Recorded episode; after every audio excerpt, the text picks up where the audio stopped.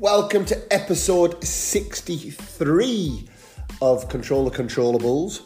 Today we have Heather Watson. Now, I have to admit, I've been chasing Heather a little bit for two or three months. Uh, she's been extremely busy with Battle of Brits, US Open, getting back into tournament play, and it's very kind of her to, to come on to the show. She doesn't disappoint. She really gets stuck in into her story, talks about the benefits of of leaving the country early to go and train and pursue her dreams. Just for anyone that's thinking about moving out to Spain to Soto Tennis Academy, then uh, Heather Watson certainly is a good advocate of of doing such a thing. And then we get into her story, into her tennis. Has she had a successful tennis career? Any of you that listened to Valorie Kondos Fields in the last episode, it really brings up that discussion live with an athlete. Uh, we go into lots of different subjects. Heather, as always, great fun, big smiles, lots of laughs, and I'm sure you're going to love it. So now I'm going to pass you over to Heather Watson. So, Heather Watson, a massive welcome to Control the Controllables. Thank you for joining us. Thanks for having me, Dan.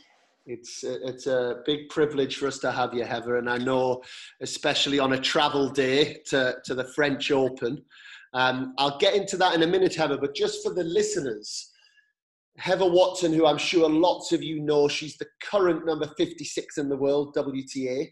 She's been as high as 38 in the world singles and 39 in the world doubles.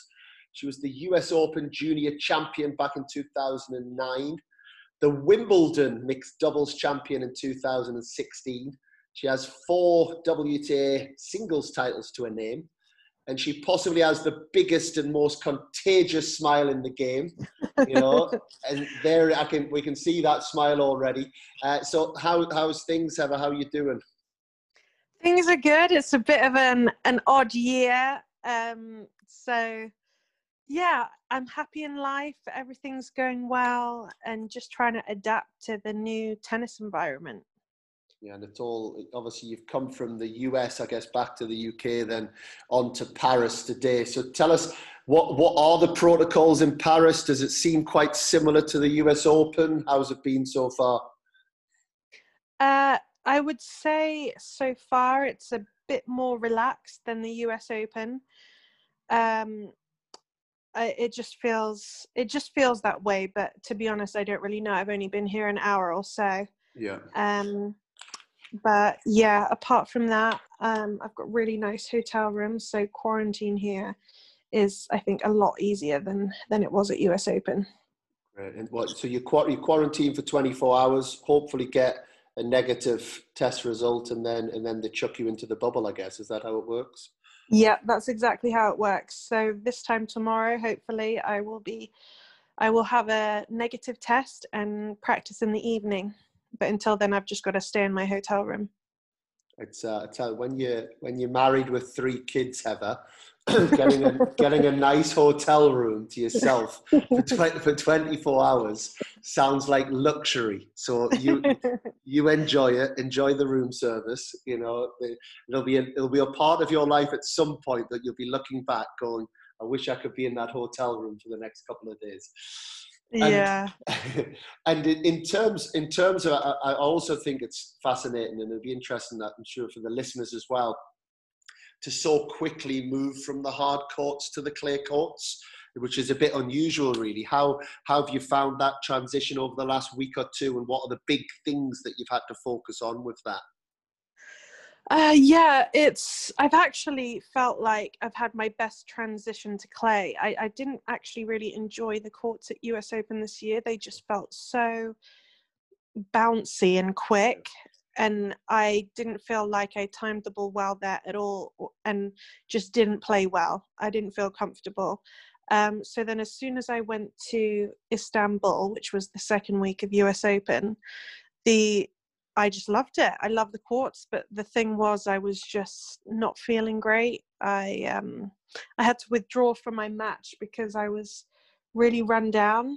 Um, I'm not sure exactly what it was. Maybe just the environment of US Open I didn't deal with well, but I um I struggled there and had to withdraw early from my match because I was getting dizzy and and feeling like I was going to cramp. But um yeah, I'm I'm enjoying the clay. I've I've I do like clay. It's not my first choice, but I I enjoy it.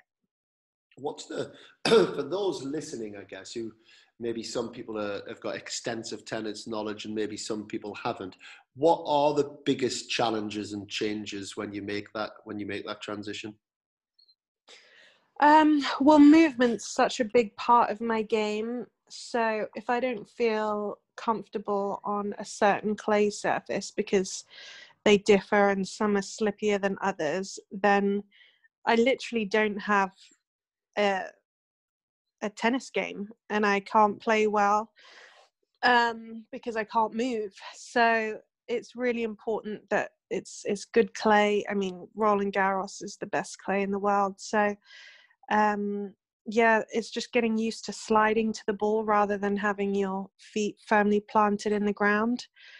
Um, and just yeah, just just knowing you're gonna slip and trip a little bit and any body any body parts that get a little bit sorer when you when you're playing on the clay courts um i feel like clay court is more of a full body surface so you're just using everything it's a lot more physical than the other surfaces um particularly compared to grass where uh I, I feel like I get very sore when I, I move on to grass, especially my legs and my glutes, because yeah. um, you have to stay so low. Uh, but on the clay, I just feel like it's it's just very physical and full body. Well, we're looking forward to seeing you compete next week, Heather. But the, one of the questions, and I think I, I mentioned it to you before we went online, how does how does a girl from Guernsey become a top forty player in the world? Tell us about that story. Oh well, I had such a great childhood. I'm so lucky to have the parents I do, and they just got me involved in everything at such a young age. I did dancing, swimming, tennis, squash, anything you can think of. I did it, and I um, I loved all of them. And to be honest, I was pretty pretty good at most of them. Yep.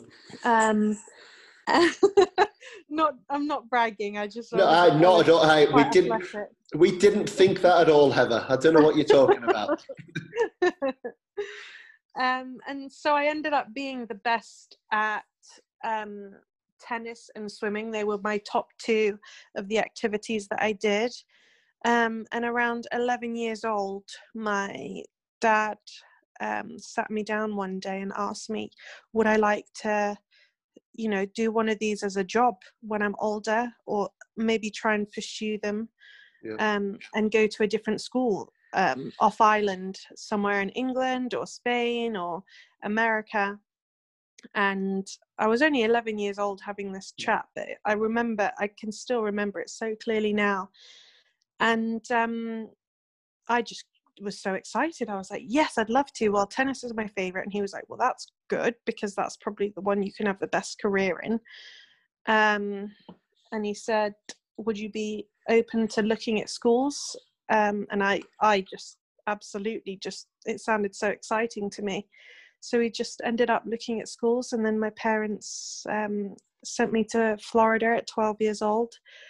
Um, and I went to boarding school there and did tennis, and I absolutely loved it. I picked school; they took me around to see, you know, even ones in England like Millfield, Bath, and Loughborough.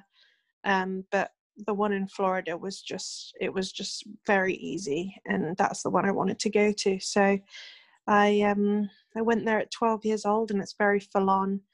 You play 3 4 hours a day um, in the morning and then you've got school in the afternoon.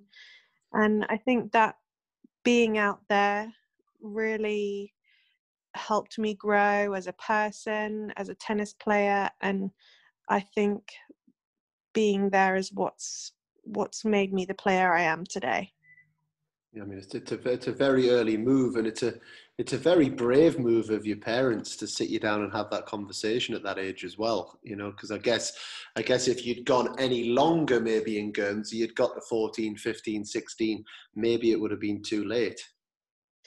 Yeah, absolutely. Well, my dad is very switched on, very organized. He's an accountant by trade, so he knows he he and he's a planner as well. So he knows um he knows what to do and and where to look and all of that. So I'm I'm very grateful for him and my mum's such a such a good tennis parent. She's so supportive. She knows everything about tennis. She's she's actually obsessed with it. Yeah. uh, but it works out, and and I've got two very different parents, but it's just what I needed to be successful in tennis. And how do you think they, I guess, to jump into the tennis parents thing, because it is such a massive topic, have they always been like that? Is that something that they've learned? Is that something that they've educated themselves on? How, how, how have they turned out to be such good tennis parents?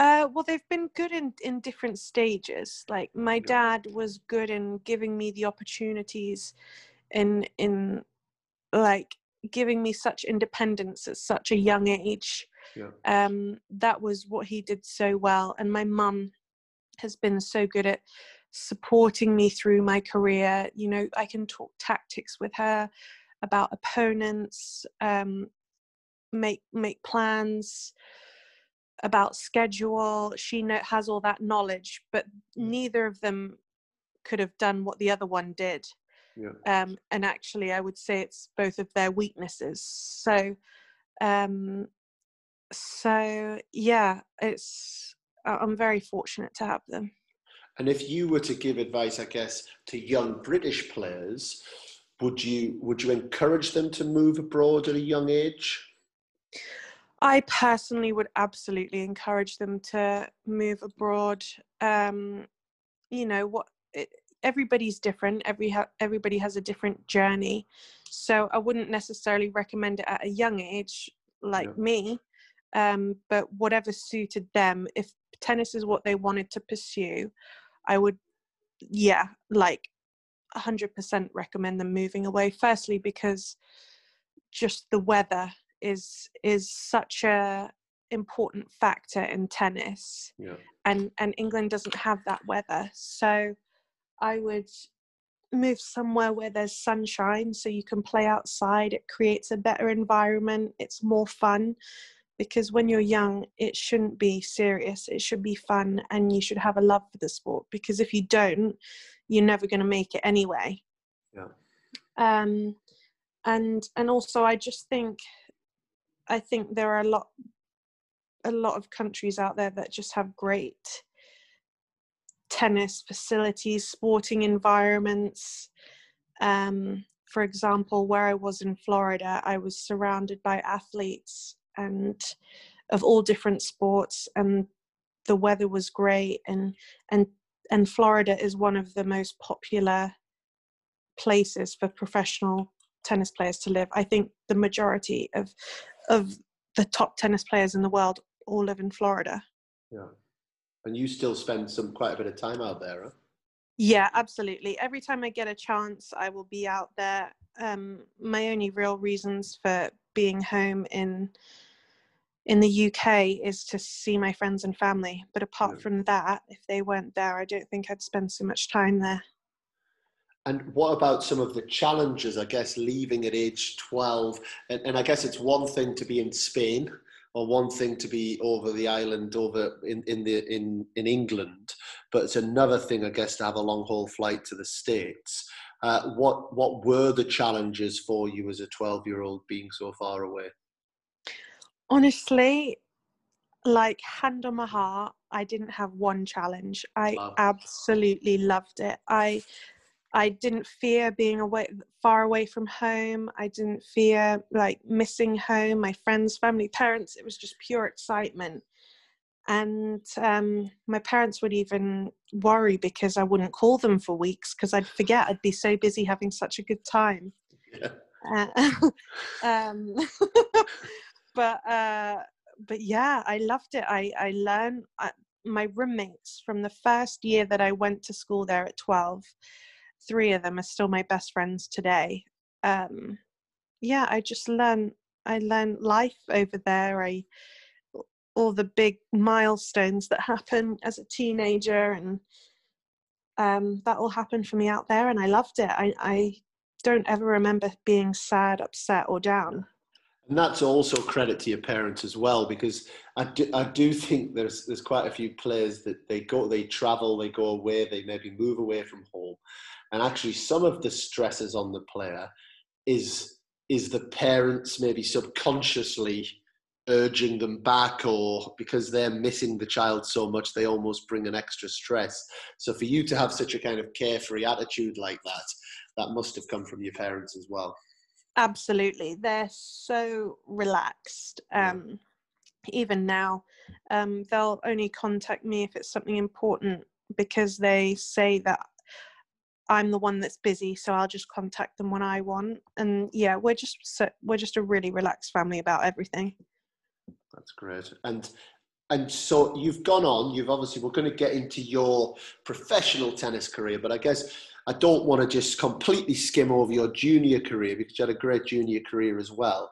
What are some of your best experiences that you remember as a junior playing tennis? Um, well, my first one would be winning the Junior US Open. Yeah. Um, I th- that was in I can't remember uh, 2009. Yeah.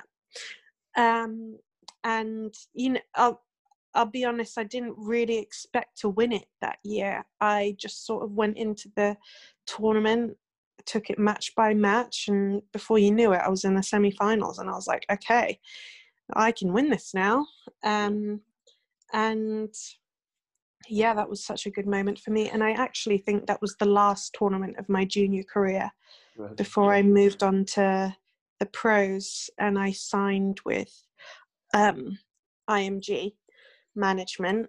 Um, and also, I would say a highlight for me, which I've never forgotten, is I got to the final of, I think it was a grade A in Yucatan, Mexico. Yeah and I was about I was playing a night match and I had no one to warm me up. So my mum needed to hit with me to warm me up.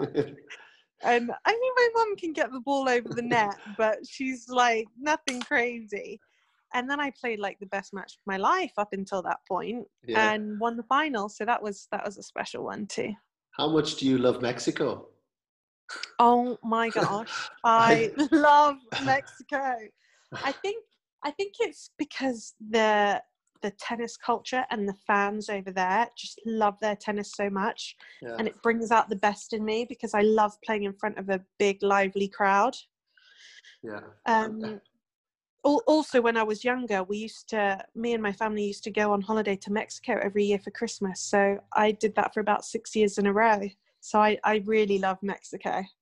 Well, having followed you from from afar a little bit, ever over the last few years, I would I know that you've had a lot of success in Mexico. I would suggest that any time there's any tournament in Mexico, you are the first person to enter it every single time because that's you know I'll take that advice. I'm going to do it. and actually, I've got a memory. I'm sure of watching on telly and night because it always we've actually got a Mexican player at the academy who she actually played the WTA in Monterrey, the qualifying there last year. And she always talks about what an amazing event it is, and again how passionate people are.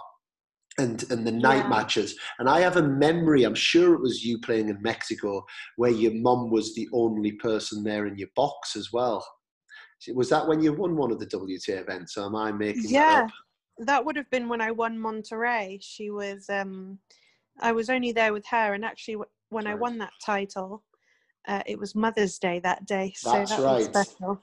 Yeah, that's that's that's the memory that I have. So you and you, you have to take your mum to Mexico every year, and that's where you're going to keep this career going for for a lot longer. And, and in, yeah. ter- in terms of winning the US Open and then signing for IMG, did did anything change? You've already used the, the word actually, used the word when you were in the semi-finals of the junior US Open, that word expectation, which can be quite a heavy, quite a heavy word for tennis players. Did did that bring an expectation as you started to transition into the pro tour? Um, at a young age, I um, so so after US Open around 17, when I was making that transition to the senior tour, I just put loads of pressure on myself. It actually wasn't external because um, I didn't have much hope on me because because countries always have their favorites. Sports always have their favorites who they think's gonna do well, and I wasn't that person. I never really was. Um, I was always like top of the age groups and that, but I, I, I never felt like the media ever thought that I was going to be a professional tennis player. So at that age, it was, I just put heaps of pressure on myself because I was a perfectionist. I was super competitive, loved winning. Um, so that's about the only expectations I had. I wanted to make yeah. my parents proud. I still do now. That's one of my big um, motivations. Um, so that's I would say that's the only expectations I would have had then. And I think again, I, I want to pick up on both of those points, but the the parents proud. I mean, I was far from anything like you you've had in terms of a tennis career, but I was fortunate enough to play at Wimbledon, and I often tell that story of, you know, we played the Bryan brothers in the second round, and there was probably two and a half thousand people watching, but I only cared about two people. There was only two yeah. people in that crowd. And and and that wasn't anything that they externally were putting on me. It was just that real strong feeling of wanting to make your parents proud.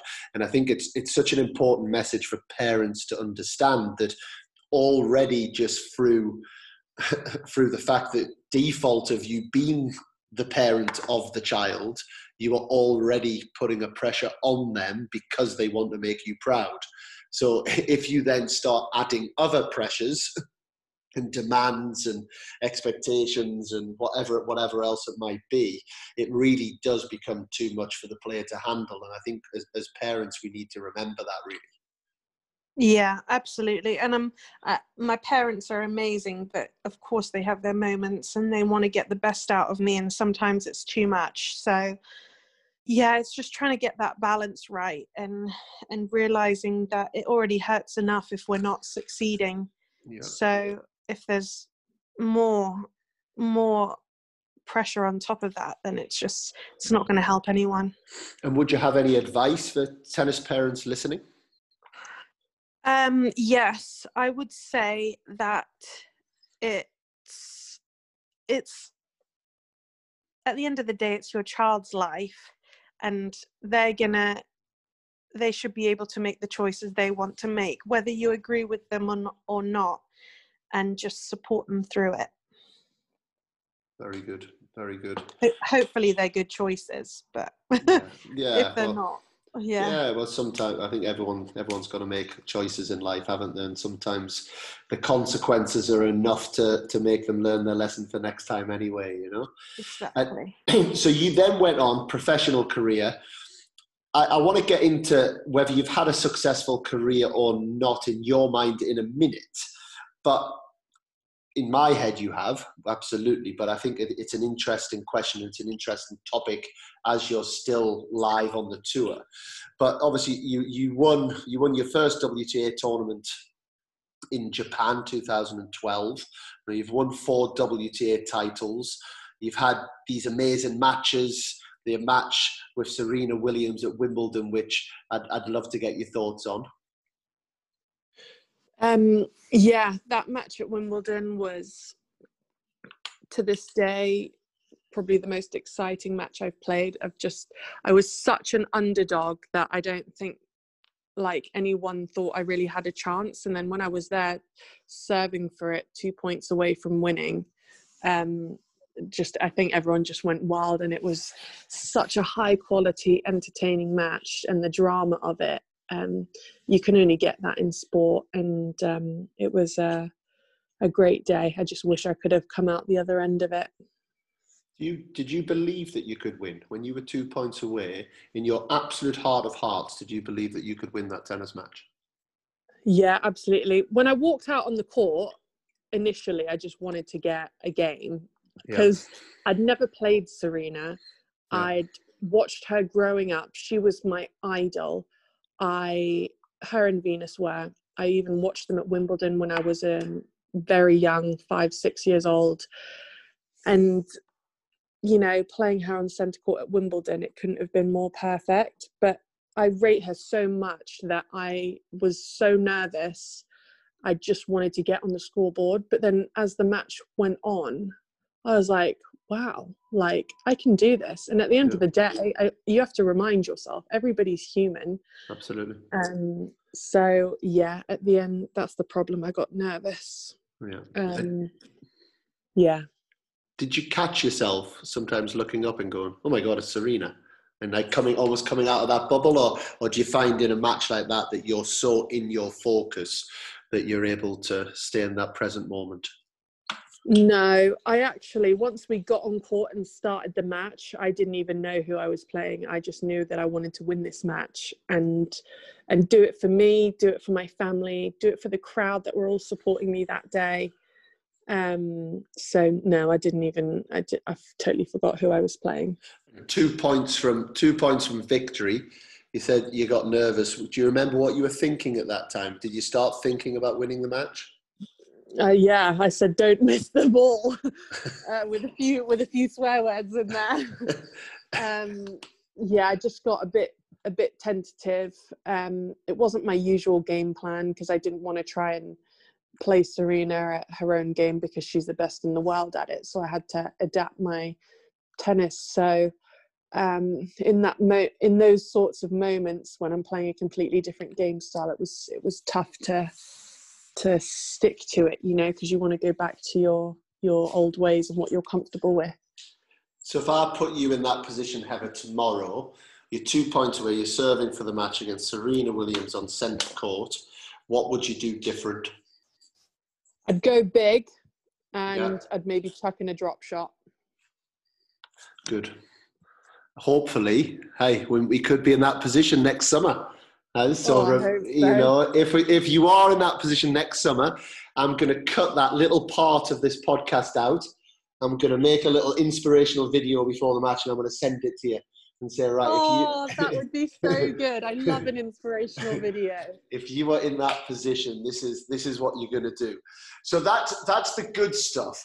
Uh, there's a lot of you know a lot of great experiences again, for those listening, Heather Watson, 38 in the world at your highest, currently 56. You've played, you've won 315 matches as a player. You old fart. You've been around a while now, but you've lost 200. you've lost 249. You know, the, the I guess the reality of our sport is on a micro level, we lose lots of points but we also lose lots of matches. We get into slumps unless we're the absolute superstars like Novak Djokovic, Serena Williams, who are winning every week. How, how have you dealt with the disappointments throughout your career, and, and has that changed as you've as you've got older? Um, yeah, it's tough for tennis players because pretty much every week you lose, whether it's in the first round, in the quarterfinals, in the semifinals. There's only one winner out of you know 32, 64, 128 people, um, and yeah it, it's tough every week. You're you're losing you're not winning leaving with the the title or the silverware. And you know you've got to stay positive keep working.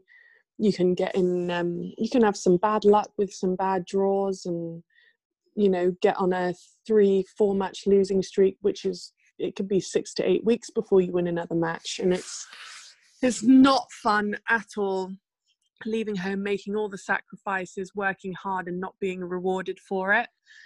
Um, and I've I deal with losses now a lot better than I did when I was younger. Um, when I was younger, it'd be the end of the world. Like I would bawl my eyes out. I'd just feel horrendous. I'd be so upset. Um, now I'm much more level-headed. I I'm, I'm I don't get as excited when I win matches either, which is the downside. But I'm just um, yeah, I'm I'm more level-headed. I don't celebrate too much when I win, but I don't get too down when I lose. And I realize that there's I have a life outside of tennis, and there is more to life than just tennis. And that right there, folks, is is the best bit of advice you're going to receive today. because I just think I think so many people judge themselves and their own self worth, or so many juniors or so many players based on based on their results, and that's such a it's such a heavy weight to then take. Was there a defining moment of you coming through that, or is that something that just gradually you've learned as you've matured and got older? Um, yeah, and I'm I'm definitely guilty of um, what you just said. Um, trying to find my self worth in tennis because it's it is my life. I pour so much into it. It's so important to me, and I want to be um, successful in in what I do. Um, so it's it's it is tough to find that balance sometimes. Was there a defining moment on it? Not really. I would say just my experiences um, with age. I've been on the tour a long time now. I've played a lot of matches. I think you can only really get that with with time and and not just experiences on court but off court too. Life experiences. I feel like I've just grown as a person. And, and how much of that, as well, is linked to your happiness off court? You know what we see on the television is we see you tennis players almost like robots walking on the court yeah. playing a match how much is linked to how happy you are in, in your life at any given time it's funny because i was having this conversation with my coach like three days ago right. and i was i was telling him how important it is for me to be successful in tennis because i love it so much. I sacrifice so much for it. I work so hard at it pour my heart and soul into it that it has a big part to play in my happiness and i don't want it to to be all of my happiness yes. but it does play a big part yeah. It's it's impossible for it not when you've you've left home you've dedicated so much to it i guess you know? And and you, yeah. you touch there on the coach how important is that role especially in those moments where you know i'm sure you've been in a position like all of us tennis players at some point where you've had a bit of a slump and you've lost some matches and you're starting to really doubt yourself. You know how how important is the coach in those moments yeah, for me, coaches are just, it's so important because tennis is a lonely sport. Without a coach, you're on the road on your own. You may have tennis friends, but I feel like you can only be friends to a certain extent as ultimately they are your competition.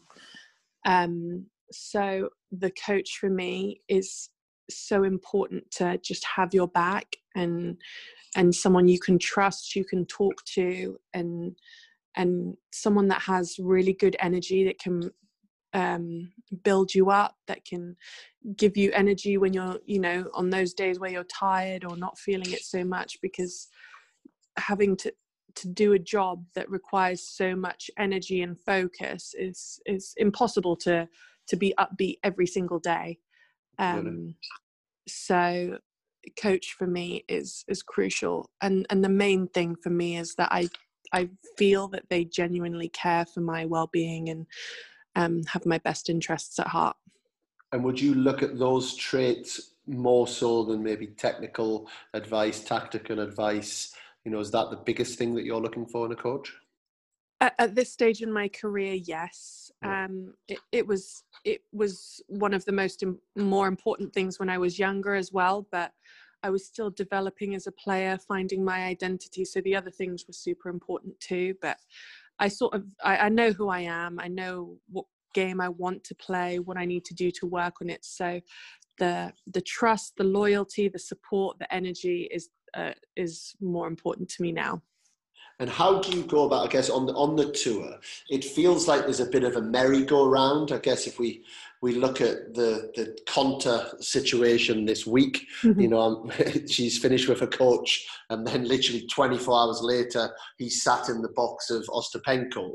You know, it seems to happen very fast on the tour. How how do you go about picking the right coach for you? And and then I guess my second part of that question, Heather, is for a coach that's maybe outside, I guess someone like myself maybe would be an example. How would that coach then get into that circle? Yeah, I um I saw that um yesterday I think it was and I don't that's I don't know. I feel having a coach is expensive for a player. So personally, where I've been ranked and and and my in my career, I wouldn't hire one of those top coaches that that costs thousands and thousands of pounds every week, and you know, will I and will jump to the next player. I just feel like there's no loyalties there, and they don't. I, I don't know. I wouldn't feel like they have my best interests at heart. Yeah. It'd just be a job. It feels like and looks like that it just is just a job.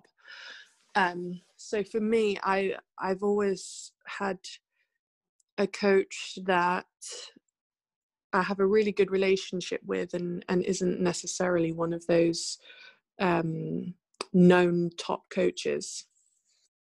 Yeah, and, and, and, I, and, I, and I think probably maybe more people more people should go that route as well really. Heather i've got a last couple of questions. It's been again i, I have to say it again. You I massively appreciate you coming on. I know it's, it's not an easy thing to do, especially you're traveling. The you're in the you're in the middle of a you know tournament season. We're in the middle of a pandemic and all these things. So to come on is massive. But if I can squeeze five more minutes out of you, there's there's, no there's one there's a subject that it's a it's a big passion of mine actually. This subject, and it's how how I I believe that we actually how we reframe what success looks like. You know, I think I think one thing in tennis is this the almost the only success measure is winning.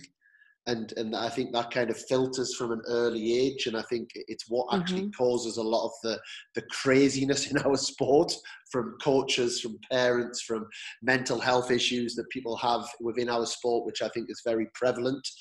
How how do you judge success of your career? Yeah, it's really tough. And you said it before that you weren't sure if I would see my career as successful. And it's funny because um, because we all measure it differently. Yeah. And what's important is how you measure it yourself.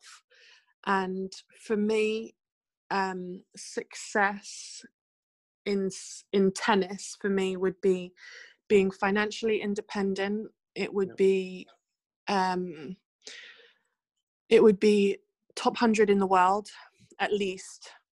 Um and and and being at that level for at least four or five years. Um so that's what i really measure it by i would in my opinion um, like I said. And do I see myself as um, having a successful career? I'm really hard on myself. And I would say, if I'm just judging myself off myself, I would say I can do a lot more. I'm definitely not done yet. You know, I I really want to get higher than I've been because it's just not enough for me right now. I really want a few more titles. I really want to go deeper in a slam, um, particularly to make second week of a Grand Slam. Um, then I, I feel like I can call myself successful. I would love to be top 20. Yeah. And then and then from there, who knows? Um, but then I'm I'm harsh, I'm hard on myself and I don't think you know, I think I've had a good career. But then I look at people around me, and if I compare myself to um, to what people have achieved at, at my age, you know, when I was 19 and I got top 100 for the first time, and then I won my first WTA title, and I look back at all the things I've done, winning a mixed double title at, at Wimbledon, and let's say we're just looking at Britain here, then yes, I've I've been very successful in tennis, but I never really look at Britain as a as a benchmark because we're not we're not honestly not that great in tennis. Yeah. Um, so, so I compare myself to the world rather than just Britain. Yeah, no, no, it's a really good, honest answer, Emma. And I think you'll certainly, I guess, there's going to be a time when you can reflect and put your slippers on and put your feet up over a hot fire over Christmas time when you when you're much older and probably look back and have a have a different reflection. But I think I think the bit for me is the question that comes into my head, not specifically to you, but to to what I would say the typical tennis player, tennis parent, possibly tennis coach thinks at the expense of what. So, you know, and that that for me is something that I, I love. I'm very passionate about changing or, or playing a role in changing within our sport that actually all of those things are outcome that you've mentioned they're all outcome yeah. and, and, and, and it's like if everyone's everyone is striving it's such a it's such an intense world the tennis world and it's like everyone's striving for this number for this but but i just see so much of of damage so much of you know families being broken you know my, minds being broken so many of these things in this pursuit of, of of a number at the end and and i guess what what I'm, I suppose, for the listeners more than anything, not, not, I'm certainly not preaching to you, Heather. It's, it's also what, what else are we measuring success on? You know, how else can Happiness. we reframe? Absolutely, and it would, for me, it would be number one, and and, and certainly, you know, we know each other a little bit. I don't know you that well, but you certainly come across happy. It doesn't mean you are. There's been many a person that's looked happy that, that isn't happy, but happiness has to be there. And as coaches and parents, we have to remember that you know their their their own welfare or they can they honestly look themselves in the mirror and say they're giving their absolute best towards towards it every day you know and, and those processes because i just think sometimes those that outcome of just being that being number one being top 20 i see it a bit with serena right now it seems like she's got the world on her mm-hmm. shoulders as she's going towards number 24 and again, yeah. who am I to say anything to Serena Williams? But I'd love to just go and just massage her shoulders a bit and say, "Hey, Serena, come on, let's let's let's let's look at this a little bit different. Maybe let's let's change the mindset slightly." And, and, and try and view things a little bit different. But I, I think it's a it's probably a podcast in itself. I think it's a it's a it's a it's a subject I'm certainly passionate about. But to talk now about the success of player. What is the difference between someone who's 300 in the world and 50 in the world? You know, and you've obviously been through that journey.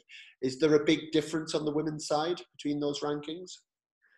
Um, I think the tennis ability it's it's incredible is very similar with yeah. someone ranked you know I, I don't know about 300 but definitely around 250 200 to top 50 the tennis ability is similar it's just their the belief, the confidence, and um, the focus, I would say, that differs and, and being there every single point and really believing you can win and problem problem solving. So I would say the physicality and strokes and technical ability is is just the same. I, I wouldn't I don't think there's much difference there at all. It's it's it's all mental aspects that separate the the top players. Very good. And those that probably have a, a better perspective have a better chance of, of, of, finding that as well. Um, what's the future for Heather Watson? What can we, what have we got from you the next few years?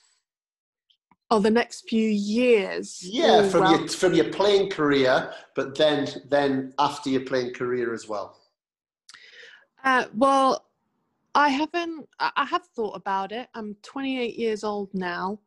I actually was already called a veteran at 23, which is mind blowing. But I have been on the tour a long time, and I can be proud to be called a veteran at 23 because I was so sick, so successful, or whatever you want to call it, at a young age. Um, but I will definitely play for at least three, four, five years. Awesome. Um, not sure yet. Not sure where life's going to take me, but I do want to have a family one day and i don't want to be at the later end of 30 i want to be more at the earlier end of 30 um, and that's that's also something i want in life. Um, so it's you know it's hard for harder for a woman because you have to stop and be pregnant and have a child and all of that.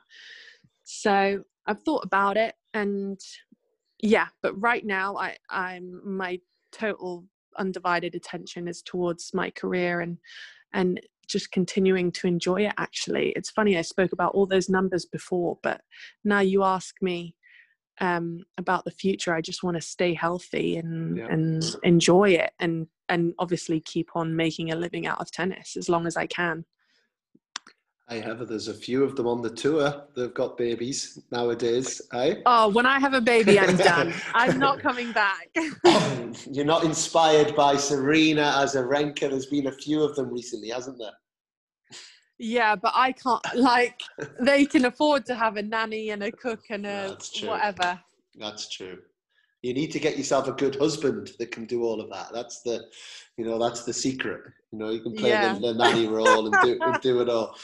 Um, a quick fire round to finish, Heather. Okay. Not nothing, nothing too tricky.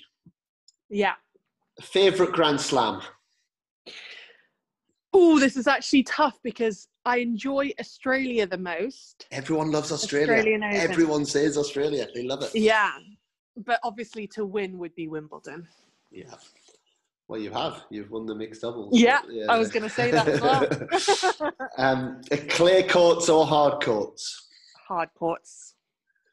Clay courts at French Open or hard courts at US Open? Oh, clay courts at French Open. I, I would love to have played on these courts at US Open. Everyone tells me that they were just crazy, crazy lively. Um, yeah. Fed Cup or Hopman Cup? Oh, do you know what? I'm actually going to have to say Hopman Cup because the crowds, Fed Cup, there's like barely any crowds apart from this one tie that we had last year Right. or whenever did- it was. And didn't you play with Andy there as well? I played, yeah, I think I played three times. I played with Andy Yeah. twice and Evo once. Yeah. So that that's also a, a big sway. To, you, you and Andy did incredibly well there. Uh, forehand or backhand? Do you know what? Now it's forehand. Early on in my career, it was backhand. Good. I like it. Keep you keep all of the people that you might be playing the next few weeks guessing. Who are? they're- I'm sure they're all tuning in to control the controllables. So. if you play Vika and Azarenka first round, Vika, remember keep it away from a forehand. Inju- injury timeout or not? no, Good. not.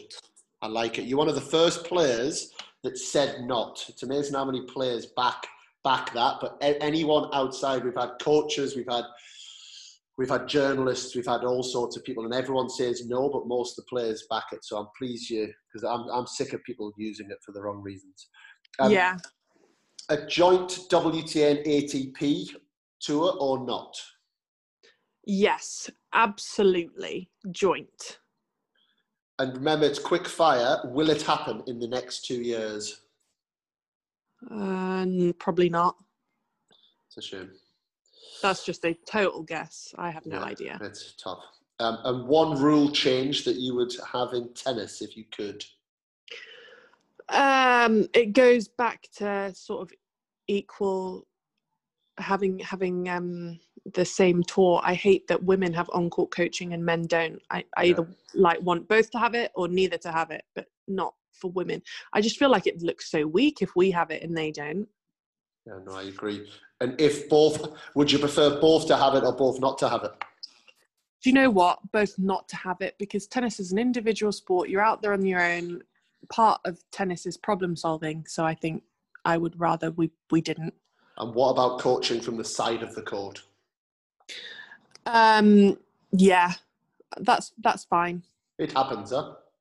Yeah, and it happens anyway. That's why I said it's fine because Yeah. it does happen. But it, it does happen, but it's it's actually it's not easy to get the right message to your player.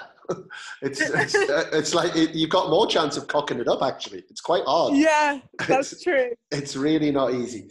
Heather Watson, you've been brilliant. Thank you for your time and, and the very, very best of luck at the French Open and in the next five years of your career. Keep kicking ass, keep smiling, and, and all the best. Oh, thanks so much for having me, Dan. I really enjoyed our chat.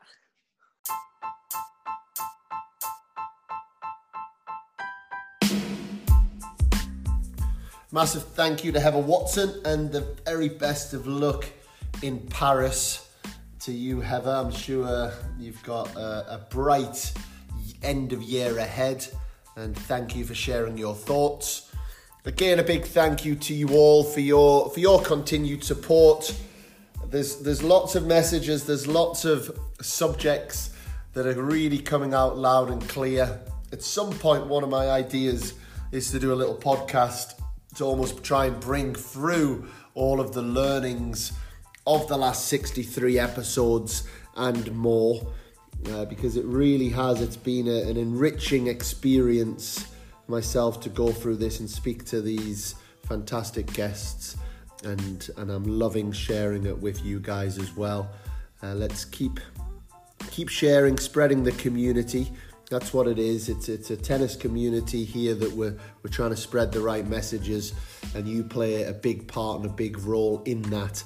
So please do like, share, rate, review pass it on, WhatsApp to some of your friends that you think might like certain episodes, and let's keep this community flowing. Anything you need from myself or John, please never hesitate to get in touch. Uh, we uh, are happy to be challenged. We're happy to be um, any anything complimented. We also like compliments, so that's uh, we're happy to take that as well. But we're happy to take any challenges, any questions, any suggestions all of these different things, and we're going to keep striving towards bringing you this fantastic content. For now, I'm Dan Kiernan, my co host is John McGann, and we are Control the Controllables.